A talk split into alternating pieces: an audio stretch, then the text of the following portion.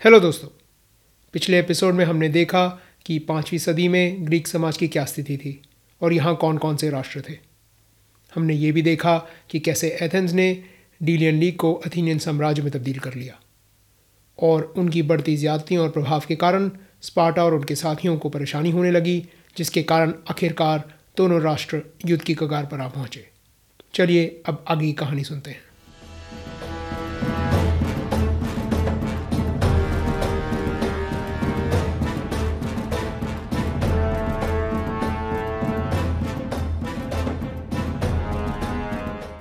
Hello दोस्तों, episode 14 Peloponnesian war part two the drums of war में आपका स्वागत है। फैसला हो चुका था। पेलोपोनेशियन लीग ने युद्ध का ऐलान कर दिया, पर स्पार्टा ने तुरंत हमला नहीं किया। कुछ विशेषज्ञों का मानना है कि वो अभी भी शांति की उम्मीद कर रहे थे, और ये भी हो सकता है कि उन्हें तैयारी के लिए थोड़ा और वक्त चाहिए था। आने वाले महीनों में उन्होंने कई दूत एथेंस भेजे। वो मांग कर रहे थे कि एथेंस बस अपने हाल ही में लिए कुछ फैसले वापस ले ले। लेकिन एथेंस के प्रभावशाली नेता पेरिक्लीज ने एथेनियन सभा को स्पार्टन्स के सारे प्रस्ताव ठुकराने के लिए मना लिया। उसका ये कहना था कि अगर उन्होंने एक बार भी स्पार्टन्स की मांगें स्वीकार कर ली तो वो समझेंगे कि अथीनियंस उनसे डर गए और भविष्य में निश्चित ही और बड़ी बड़ी मांगें करेंगे।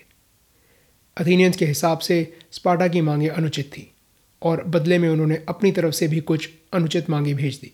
ये कहकर कि अगर स्पार्टन्स उनकी बात मान लेंगे तो वो स्पार्टन्स की बात मान लेंगे। ज़ाहिर सी बात है कि स्पार्टन्स ने उनकी मांगें ठुकरा दी और शायद अथीनियंस जानते थे कि ऐसा ही होगा।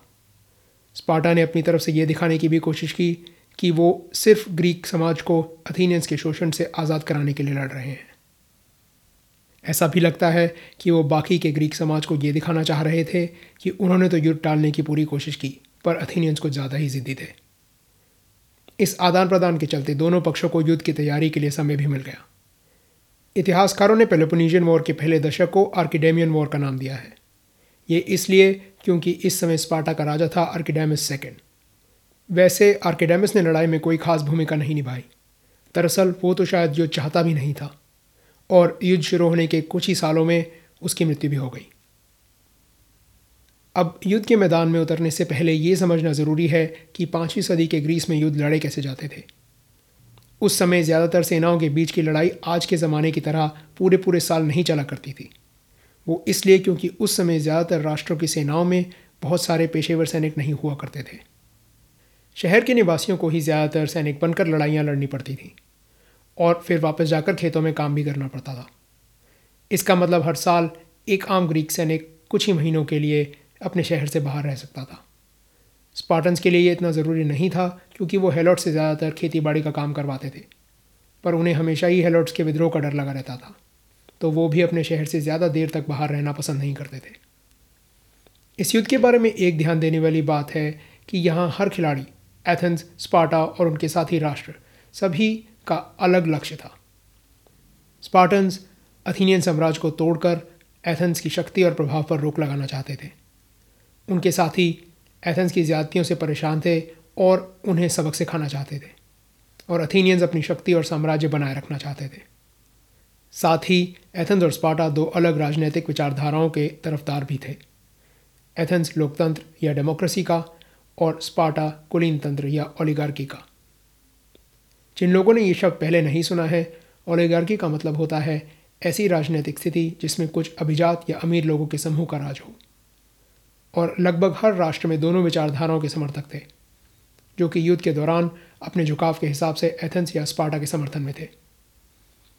और एक आखिरी बात यह है कि पेलोपोनीशियन वॉर महाभारत जैसी एक बड़ी लड़ाई नहीं थी, जिसमें एक मैदान में एक बड़ी सेना इस तरफ़ और दूसरी दूसरी तरफ़।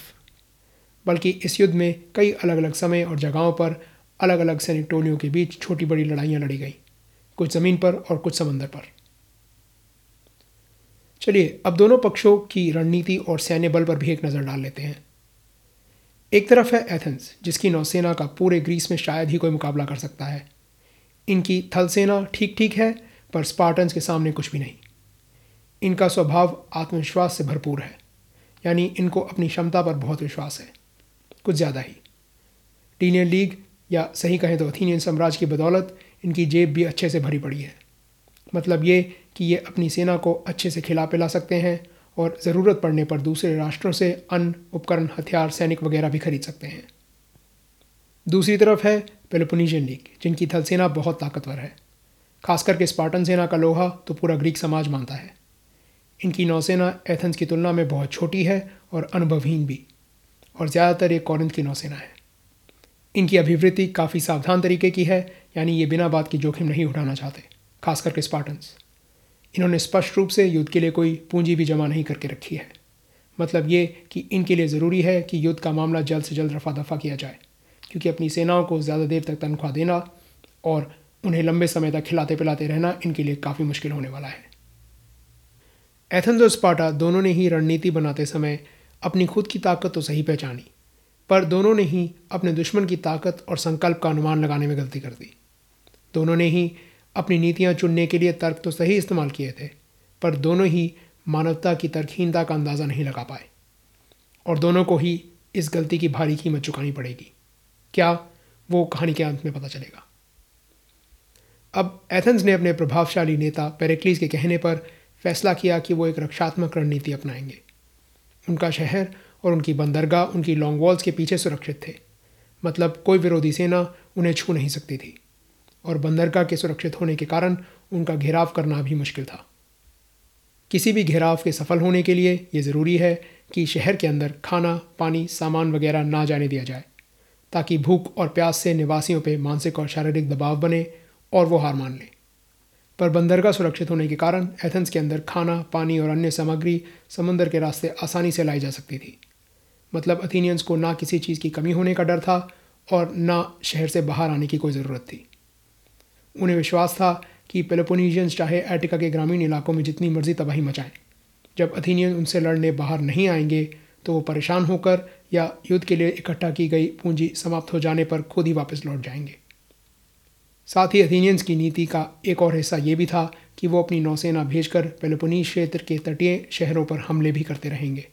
इससे पेलोपोनीशियन सेनाओं पर दबाव बना रहेगा। उन्होंने सारे अथीनियन नागरिकों को ग्रामीण इलाकों में अपने घर और खेत छोड़कर एथेंस शहर के अंदर आ जाने का आदेश दिया। एथेंस शहर अब कचाकच इंसानों से भर गया। एथेंस के हिसाब से ये युद्ध दो चार साल से ज़्यादा नहीं चलने वाला था तो थोड़ी बहुत परेशानी और थोड़ा बहुत खर्चा वो सह सकते थे। दूसरी तरफ़, स्पार्टन्स को विश्वास था कि ये युद्ध भी पिछली कई लड़ाइयों की तरह ही होगा। वो एटिका पे हमला कर देंगे और ग्रामीण इलाकों में लोगों के खेत, घर और अन्य संपत्ति बर्बाद करना शुरू कर देंगे। ये देखकर अथीनियन से रहा नहीं जाएगा और वो गुस्से, शर्म या दोनों के मारे शहर से बाहर आकर उनका सामना करने पर मजबूर हो जाएँगे। उन्हें पूरा भरोसा था कि एथीनियंस उनकी थल सेना के आगे टिक नहीं पाएँगे। आखिर कुछ दशक पहले टेनाग्रा में भी तो ऐसा ही कुछ हुआ था। और जैसे मैंने पहले कहा, स्पार्टन थल सेना को ग्रीस में सबसे शक्तिशाली माना जाता था। तो स्पार्टन्स का खुद पर इतना भरोसा होना बेबुनियाद नहीं था। पेलोपोनेशियन लीग का भी यही मानना था कि युद्ध ज़्यादा देर नहीं चलेगा।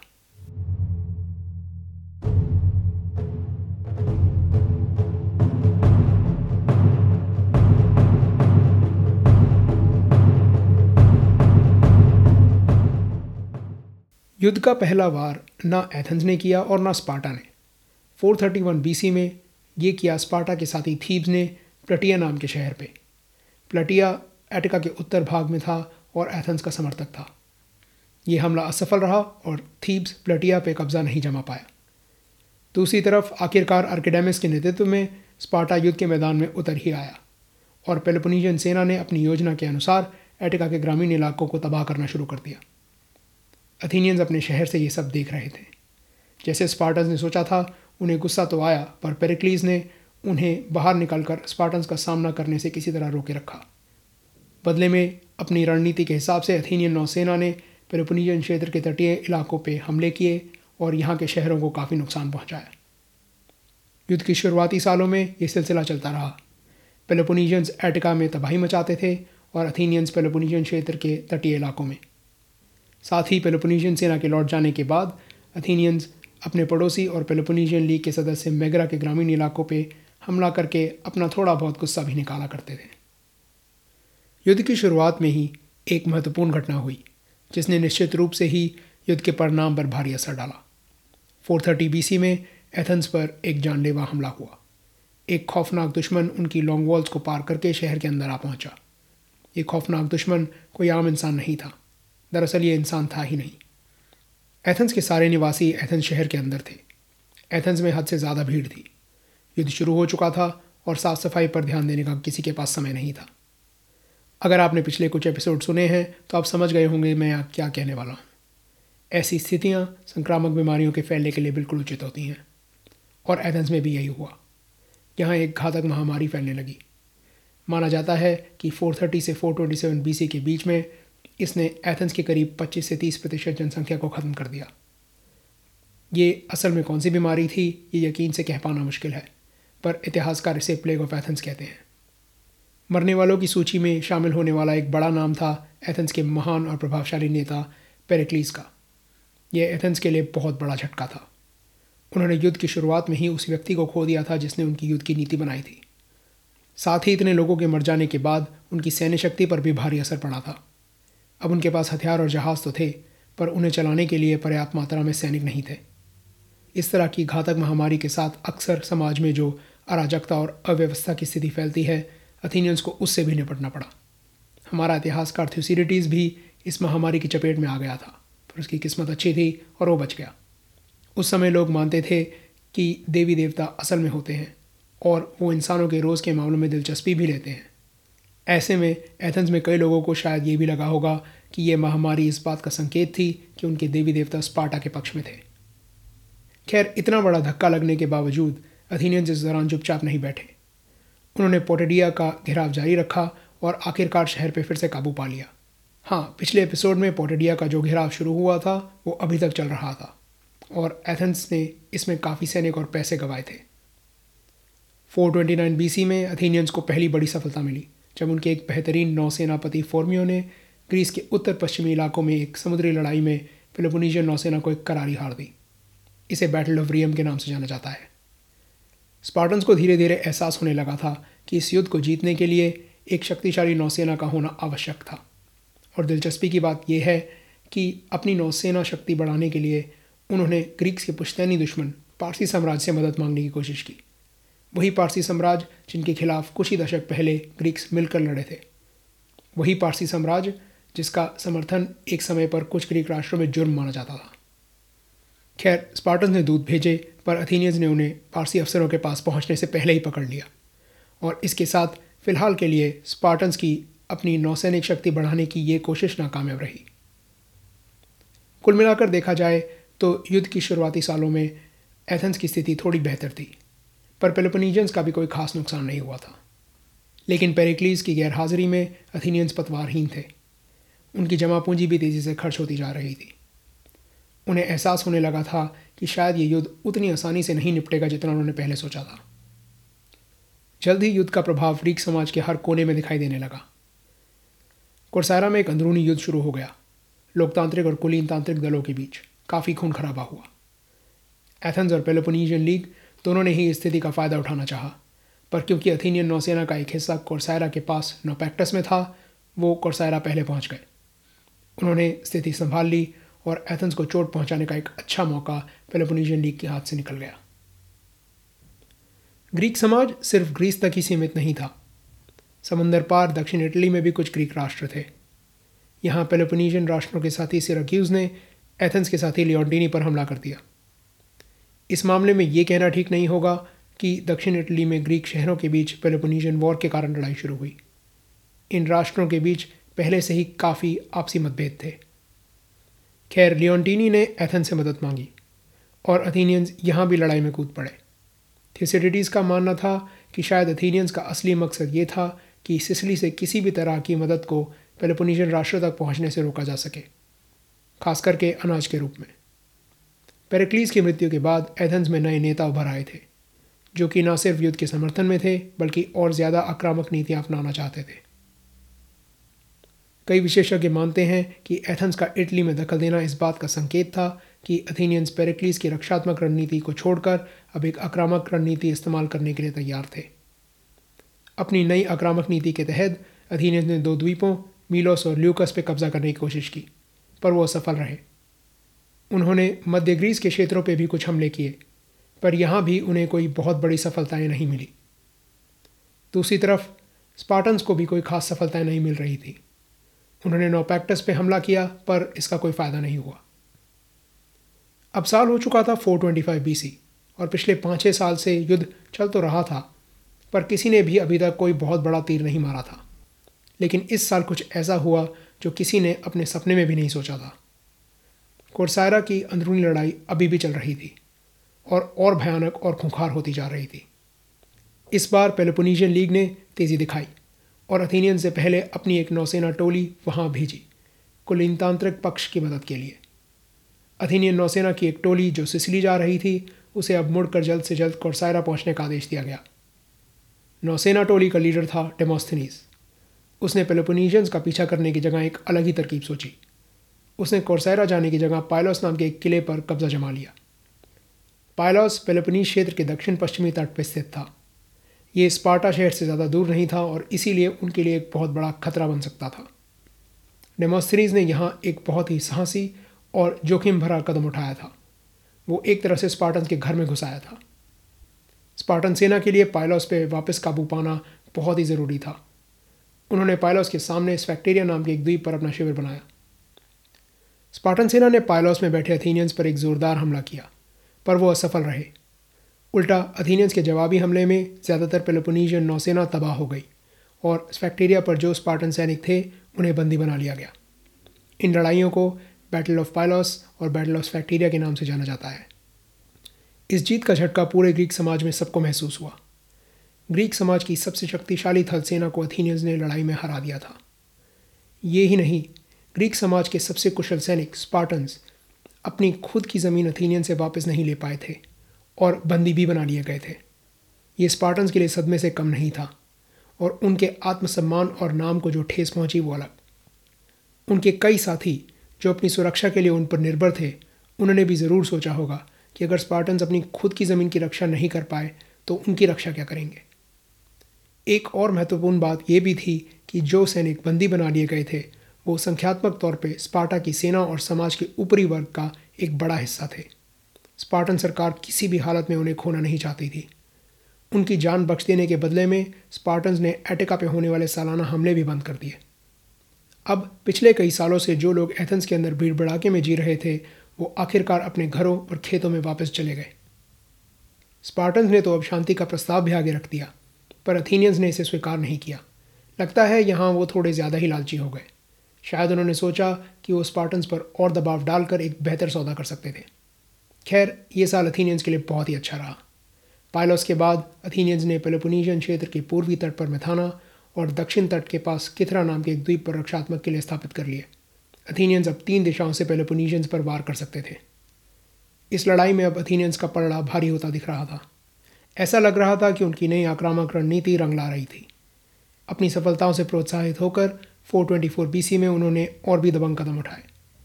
उन्होंने अपने पड़ोसी मेगरा पे पूरी तरह से कब्जा करने की कोशिश की। वो मेगरा शहर पे तो कब्जा नहीं जमा पाए, पर उनकी एक बंदरगाह पर उन्होंने नियंत्रण पा लिया। उनका मुख्य शहर भी उनके हाथ से चला जाता, अगर एन मौके पर एक स्पार्टन सेना ने आकर उन्हें बचाना लिया होता। इस सेना का नेतृत्व कर रहा था ब्रेसिडस नाम का एक बहादुर और शातिर स्पार्टन सेनापति, जो एपिसोड खत्म होने से पहले एक बार फिर वापस आएगा। मेगरा के बाद अथीनियंस ने अपनी नज़र अपने उत्तरी पड़ोसी बोइशिया की तरफ़ मोड़ी। वो बोइशिया को भी उसी तरह अलग अलग दिशाओं से घेर कर काबू में करना चाहते थे, जैसे उन्होंने पेलोपोनीस क्षेत्र को किया था। उनकी योजना थी कि वो अलग अलग दिशाओं से एक साथ अचानक हमला करेंगे, पर उनकी सेना की सारी टुकड़ियाँ नियुक्त समय पर अपने लक्ष्य तक नहीं पहुँच पाईं। उनकी योजना नाकाम रही और आखिर में जब बोइशियन से युद्ध हुआ तो अथीनियंस को एक भारी हार का सामना करना पड़ा। इतिहासकार इसे बैटल ऑफ़ डीलियम कहते हैं, और ये 424 बीसी में हुई थी। किसी भी युद्ध या लड़ाई में एक छोटी हार या जीत भी स्थिति को पूरी तरह से पलट कर रख सकती है, और बैटल ऑफ़ डीलियम इस युद्ध का एक ऐसा महत्वपूर्ण चरण था। ग्रीस के उत्तर पूर्वी हॉकीडी क्षेत्र में एथेंस के लिए एक और मुसीबत पनप रही थी। ये वो इलाका है जहाँ पोटेडिया था। हालाँकि पोटेडिया को उन्होंने काबू कर लिया था, इस इलाके से लगातार विद्रोह की खबरें आ रही थी। अब पायलोस और स्फैक्टीरिया की हार के बाद औपचारिक रूप से स्पार्टा लड़ाई से दूर ही रह रहा था, पर उन्होंने ब्रेसिडस को हॉकीडी की भेजा। उसका लक्ष्य था वहाँ के शहरों को अथीनियंस के खिलाफ उकसाना और वहाँ के लोगों को इकट्ठा करके अपनी खुद की एक सेना तैयार करना। पास का मैसेडोन राष्ट्र कुछ हद तक इसमें ब्रेसिडस की सहायता करने वाला था। ब्रेसिडस ने जब अथीनियन से मेगरा को बचाया था, तब वो सैनिक इकट्ठा करके हॉकीडिकी ही जा रहा था। हॉकीडिकी और थ्रेस के इलाकों में ब्रेसिडस की हरकतें अथीनियंस के लिए एक बड़ा सरदर्द बनने लगी। 424-423 बीसी में थ्रेस में ब्रेसिडस ने सफलतापूर्वक एम्फिपोलिस नाम के एक अत्यंत महत्वपूर्ण शहर पर बड़ी आसानी से नियंत्रण पा लिया। यही वो शहर है जिसकी रक्षा की ज़िम्मेदारी हमारे इतिहासकार थ्यूसिडिस को दी गई थी। और इसमें नाकाम होने के कारण उसे सज़ा के तौर पर एथेंस से तड़ी पार कर दिया गया था। खैर एम्फिपोलिस एक बहुत ही ज़रूरी शहर था। इस इलाके से एथेंस के लिए भारी मात्रा में सोना, चांदी और जहाज़ बनाने के लिए लकड़ी आती थी। एम्फिपोलिस की हार अथीनियंस के लिए बहुत ही नुकसानदायक थी। उन्हें अब सही में डर लगने लगा था कि पूरा हॉकीडी इलाका उनके हाथ से निकल जाएगा। उन्होंने स्थिति पर काबू पाने के लिए एक सेना यहाँ भेजी। प्रेसिडस ने भी स्पार्टन सरकार से एक सेना भेजने की दरख्वास्त की। स्पार्टन सरकार का लक्ष्य अभी भी अथीनियन से अपने बंधक सैनिकों को छुड़ाने का था और इसीलिए उन्होंने ब्रेसिडस की दरख्वास्त शुरुआत में तो नामंजूर कर दी। उन्होंने उल्टा 423 बीसी में अथीनियंस के साथ एक साल के लिए एक लड़ाई रोकने के लिए समझौता कर लिया। लेकिन प्रेसिडस पर उन्होंने कोई पाबंदी नहीं लगाई और ना ही उसे वापस बुलाया। प्रेसिडस ने अभी भी अपना काम जारी रखा। वो हॉकीडिकी और थ्रेस के शहरों को विद्रोह के लिए उकसाता रहा और अपनी सेना तैयार करता रहा। जब अथीनियन सेना हॉकीडिकी पहुँची तो ब्रेसिडस उस समय वहाँ मौजूद नहीं था। वो मैसेडोन के राजा पर्डिकस के एक अभियान में मदद कर रहा था। अथीनियन सेना ने हॉकीडिकी पहुंचकर विद्रोही शहरों को काबू में लाना शुरू कर दिया। दूसरी तरफ़, स्पार्टस ने आखिरकार ब्रेसिडस की मदद के लिए एक सेना भेज तो दी, पर वो उस तक पहुँच नहीं पाई। इसके ऊपर से पर्डिकस, जिसने ब्रेसिडस की मदद करने का वादा किया था, उसके और ब्रेसिडस के बीच कुछ अनबन हो गई और मैसेडोन ने एक बार फिर पक्ष बदल लिया। यहाँ एक बात जो मैं कहना चाहूँगा, वो है कि कम से कम मुझे तो ऐसा लगने लगा है कि पिछले कई दशकों से मैसेडोन अपना मतलब निकालने के लिए आपस में लड़ते झगड़ते ग्रीक राष्ट्रों का बड़ी चतुराई से फ़ायदा उठा रहा है। और एक बार फिर मैसेडोन ने अपनी ज़रूरत के हिसाब से यहाँ पक्ष बदल लिया। खैर, एथेंस ने एम्फिपोलिस पे वापस कब्जा जमाने की कोशिश की। इस बार अथीनियन सेना का नेतृत्व कर रहा था क्लियॉन। पेरिक्लीस के जाने के बाद पिछले कई सालों में क्लियॉन एथेंस का सबसे प्रभावशाली नेता बन गया था। और जिस तरह पेरिक्लीस रक्षात्मक रणनीति के पक्ष में था उसी तरह क्लियन आक्रामक रणनीति का समर्थक था। खैर 422 बीसी में प्रेसिडस और क्लियन का सामना हुआ बैटल ऑफ़ एम्पेपोलिस में, और दोनों ही युद्ध प्रेमी सेनापति लड़ाई में मारे गए। इन दोनों के मरने के बाद कई सालों में पहली बार दोनों पक्षों के पास युद्ध खत्म करने का एक असली अवसर था। पिछले कई सालों में अथीनियंस का मनोबल काफ़ी कमज़ोर पड़ गया था। उन्होंने काफ़ी सारा पैसा और सैनिक भी खो दिए थे। और एम्फेपोलिस का महत्वपूर्ण शहर उनके हाथ से फ़िलहाल निकल गया था। युद्ध के शुरुआती सालों में प्लेग और आर्टिका पे हुए स्पार्टन हमलों ने भी उन्हें काफ़ी नुकसान पहुँचाया था। दूसरी तरफ़, पायलोस कितरा और मिथाना से होने वाले हमलों से स्पार्टा को भी भारी नुकसान हुआ था। पायलोस की लड़ाई में पेलोपोनीजियन नौसेना भी लगभग नष्ट हो गई थी। इसके ऊपर से इस फैक्टीरिया की लड़ाई में बंदी बनाए गए स्पार्टन सैनिक एथेंस के कैद खानों में मरने लगे थे और स्पार्टन सरकार अभी भी उन्हें किसी भी हालत में जीवित वापस चाहती थी। और इस हार के बाद उनकी जो बेजती हुई थी वो अलग। साथ ही उन्होंने अपने पड़ोसी और पुश्तैनी दुश्मन आर्गोस के साथ जो शांति समझौता किया था, उसकी अवधि खत्म होने वाली थी। उन्हें डर था कि अगर आर्गोस ने एथेंस के साथ हाथ मिला लिया तो ये उनके लिए बहुत खतरनाक साबित हो सकता था। इन सब बातों को ध्यान में रखते हुए मार्च 421 बीसी में एथेंस और स्पार्टा ने पीस ऑफ़ निकियस, यानी निकियस का शांति समझौता कर लिया। हालाँकि इस समझौते में दोनों पक्षों से कई लोग शामिल थे। इसका नाम एथेंस के एक सेनापति निकेस के नाम पर रखा गया। इस समझौते के तहत दोनों पक्षों ने लड़ाई के दौरान बंदी बनाए गए सैनिक और कब्जा किए गए ज़्यादातर इलाके वापस लौटा देने का वादा किया। स्पार्टन्स ने खासकर हॉकीडिकी और थ्रेस में कब्जा किए गए शहर एथेंस को लौटा देने का वादा किया। इसमें एम्फिपोलिस का नाम भी शामिल था। बदले में एथेंस ने पायलॉस, मिथाना और किथरा वापस लौटा देने का वादा किया। इन दस सालों में दोनों पक्षों ने कुछ खास हासिल नहीं किया था। स्थिति घूम फिर कर फिर वहीं आ गई, जहाँ दस साल पहले थी। फ़र्क सिर्फ़ ये था कि दोनों ने बहुत से सैनिक खो दिए थे और खूब सारी धन संपत्ति खर्च कर दी थी। लेकिन अगर एथेंस और स्पार्टा के लक्ष्यों के हिसाब से देखा जाए तो ये कहना गलत नहीं होगा कि एथेंस की स्थिति स्पार्टा से बेहतर थी। उनका साम्राज्य अभी भी बरकरार था और यही नहीं इस फैक्टीरिया की हार के बाद स्पार्टन्स की इज़्ज़त और रुतबे को चोट पहुँची थी। अब एक बात तो माननी पड़ेगी कि स्पार्टन्स और अथीनियंस आशावादी यानी ऑप्टिमिस्टिक ज़रूर थे। इतने सारे शांति समझौतों के टूटने के बावजूद उन्होंने ये समझौता इस उम्मीद से किया था कि यह पचास साल तक बरकरार रहेगा। लेकिन हमें पता है कि ऐसा नहीं होने वाला। ये शांति समझौता भी पिछले कई समझौतों की तरह टूट जाएगा। पर क्यों? और लड़ाई फिर से क्यों और कैसे शुरू हो गई? ये कहानी हम अगले एपिसोड में जारी रखेंगे। फ़िलहाल ये थी पेलोपोनीशियन वॉर के पहले दशक की कहानी। उम्मीद है आपको पसंद आई।